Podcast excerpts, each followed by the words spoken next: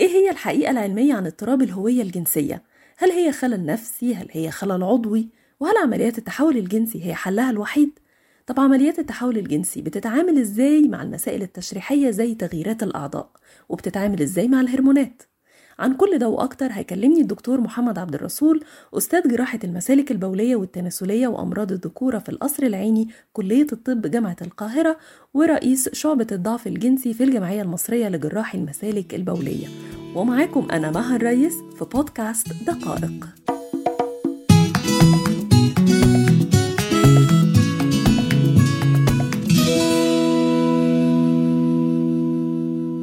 هل في أنواع لاضطراب الهوية الجنسية؟ خلينا نتأول نقول إن في لجنة اسمها لجنة تصحيح الجنس في النقابة العامة للأطباء. اللجنة دي خاصة بكل الناس اللي اللي عايزين يحولوا الجنس من ذكر لأنثى أو من أنثى لذكر. اللجنة دي بيتقدم لها نوعين من البشر. النوع الأولاني هو مرضى ال intersex. ال intersex أو الجنس البيني باللغة العربية. دول المرضى اللي هم عندهم مشكلة يا إما في الجينات يا إما في الأعضاء التناسلية الخارجيه يعني ممكن يكون الأعضاء التناسلية لا هي ولد قوي ولا هي بنت قوي في النص. فبعد الولادة الأم والأب ما بيقول مثلا الجنس بتاعه وكذا لكن هو الحقيقي مش كده. فاهماني؟ في استشكال يعني على شكل الأعضاء التناسلية وده اللي خلى اللخبطة تحصل. يعني تقصد إن الخلل الجسدي في الأعضاء التناسلية ممكن يتشخص بمجرد النظر؟ لا مش بمجرد النظر. آه لازم يتعمل تحاليل واشعاعات دكتور الأطفال المفروض يميز هل الأعضاء دي لو هو ذكر كامل باين م. الأعضاء عادة ما بيحصلش. لو هو أنثى كاملة الأعضاء برضه ما بيحصلش.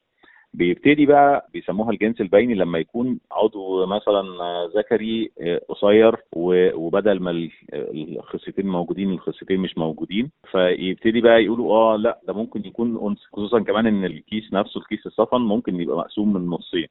فيبان في الشكل الخارجي إن هو أنثى مش ذكر مع إن هو في الأساس عنده خصيتين معلقتين مثلا وعنده عيب خلقة مجرى البول مجرى البول بتاعه بدل ما يبقى في العضو الذكري لا ده ده تحت شوية فيبان كأنه أنثى.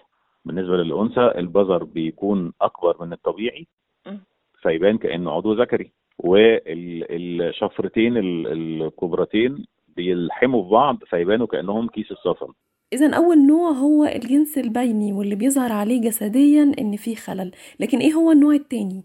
في بقى النوع التاني اللي هم الناس اللي عندهم ما عندهمش مشاكل خالص ظاهرية ولكن بيبتدي يبان في تصرفات الطفل بعد سن سنتين ثلاثة ده اسمه اضطراب الهوية الجنسية. بتحصل مش على مستوى الجينات ومش على مستوى الأعضاء التناسلية ولا حتى على على مستوى الهرمونات لكن على مستوى المخ. يعني يكون المخ هو الذكوري أو أنثوي عكس الجسم. يعني في الحالتين يا دكتور اضطراب الهوية الجنسية عضوي مش نفسي؟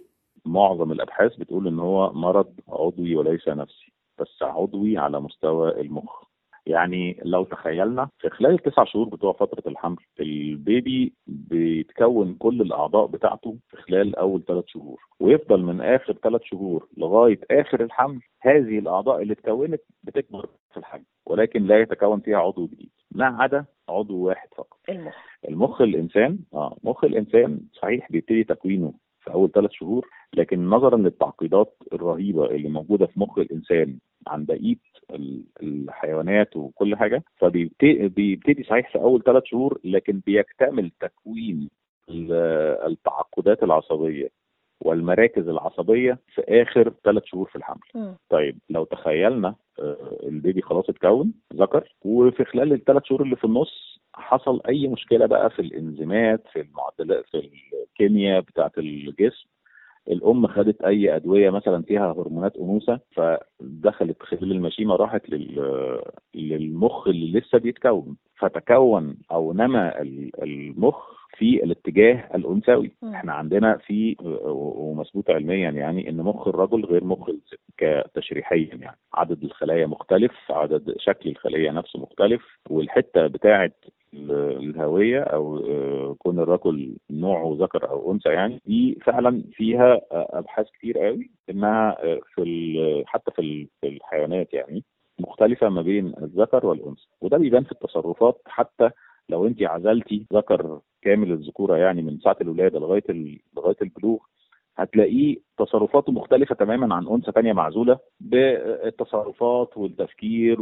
وده واضح جدا في التعاملات حتى آه، مرضى اضطراب الهوية الجنسية بقى مشكلتهم زي ما قلت لك كده إن هم مولودين بمخ تشريحيا مختلف عن آه، ال- الجسم. فعشان كده بيبان التصرفات بتاعته المغايرة لجنسه من هو في سن سن ثلاث سنين تقريبا. تلاقيه آه، زي ما كان ابن هشام سليم بيتكلم يعني تلاقيه بنت لكن بتحب تلعب بالمسدسات وبالكورة والكلام من ده. الله ده هي مش فاهمة إن إن إن في فرق ما بين الولاد والبنات بتاعتها بس ده التكوين المخي هو اللي بيخليها تبقى بتصرف تصرف الولاد والعكس آه، بيحب يلعب بالعرايس آه، بيحب يلعب مع البنات آه، يقف قدام المراية يقلد مامته يحط make up يلبس الجوب والحاجات دي كلها دكتور إيه هي مراحل العرض الطبي وهل بيتم إجراء العملية على طول بعد التشخيص؟ يعني طبعا هو من سنة 1984 يعني تقريبا منظمة الصحه العالمية حاطة بروتوكول للعلاج بتاعه. أول حاجة لازم يكون تابع مع دكتور طب نفسي لمدة أربع سنين. السنتين الأولانيين بيحاول يقنع المخ بالجسم.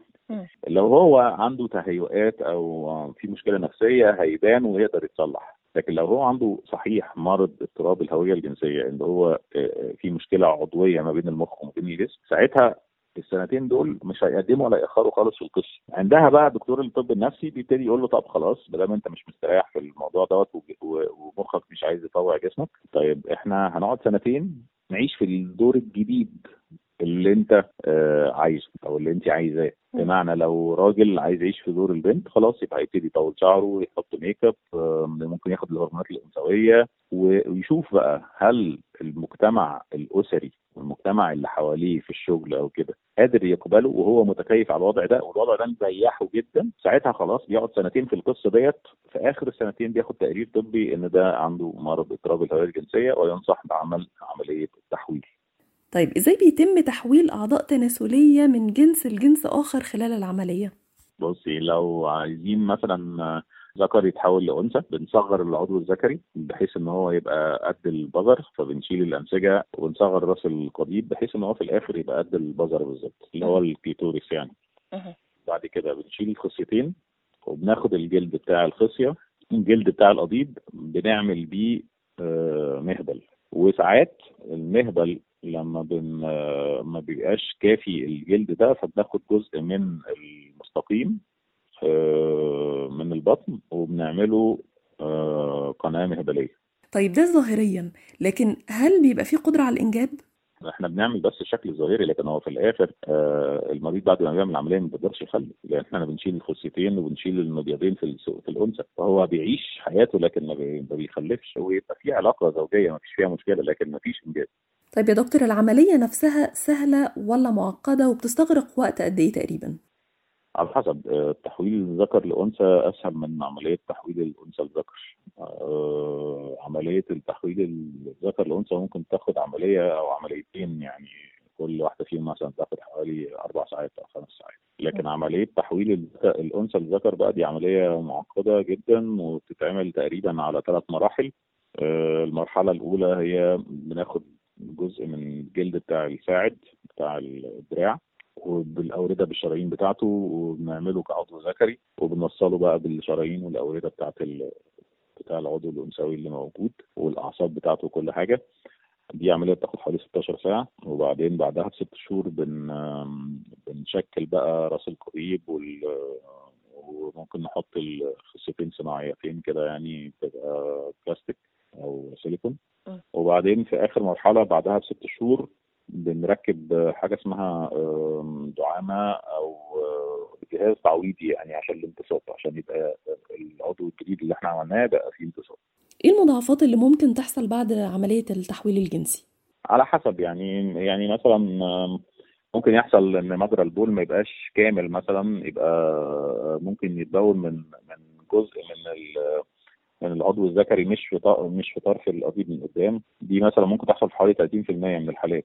آه، ويحتاج إن هو يعمل عملية لتصليح ال- مجرى البول بس مش العضو الذكري يعني. لكن بقية الحاجات بقى في حدود ال 5% وال 3% إن مثلا آه، يحصل آه، آه، الأنسجة ما تلتئمش إن يحصل التهاب إن يحصل آه، غرغرينا مثلا في العضو الذكري ويحتاج إن هو يعمل عملية تاني. حاجات زي دي بس دي نسبتها قليلة قوي شكرا جزيلا دكتور محمد عبد الرسول وكنت معاكم مها الريس من بودكاست دقائق.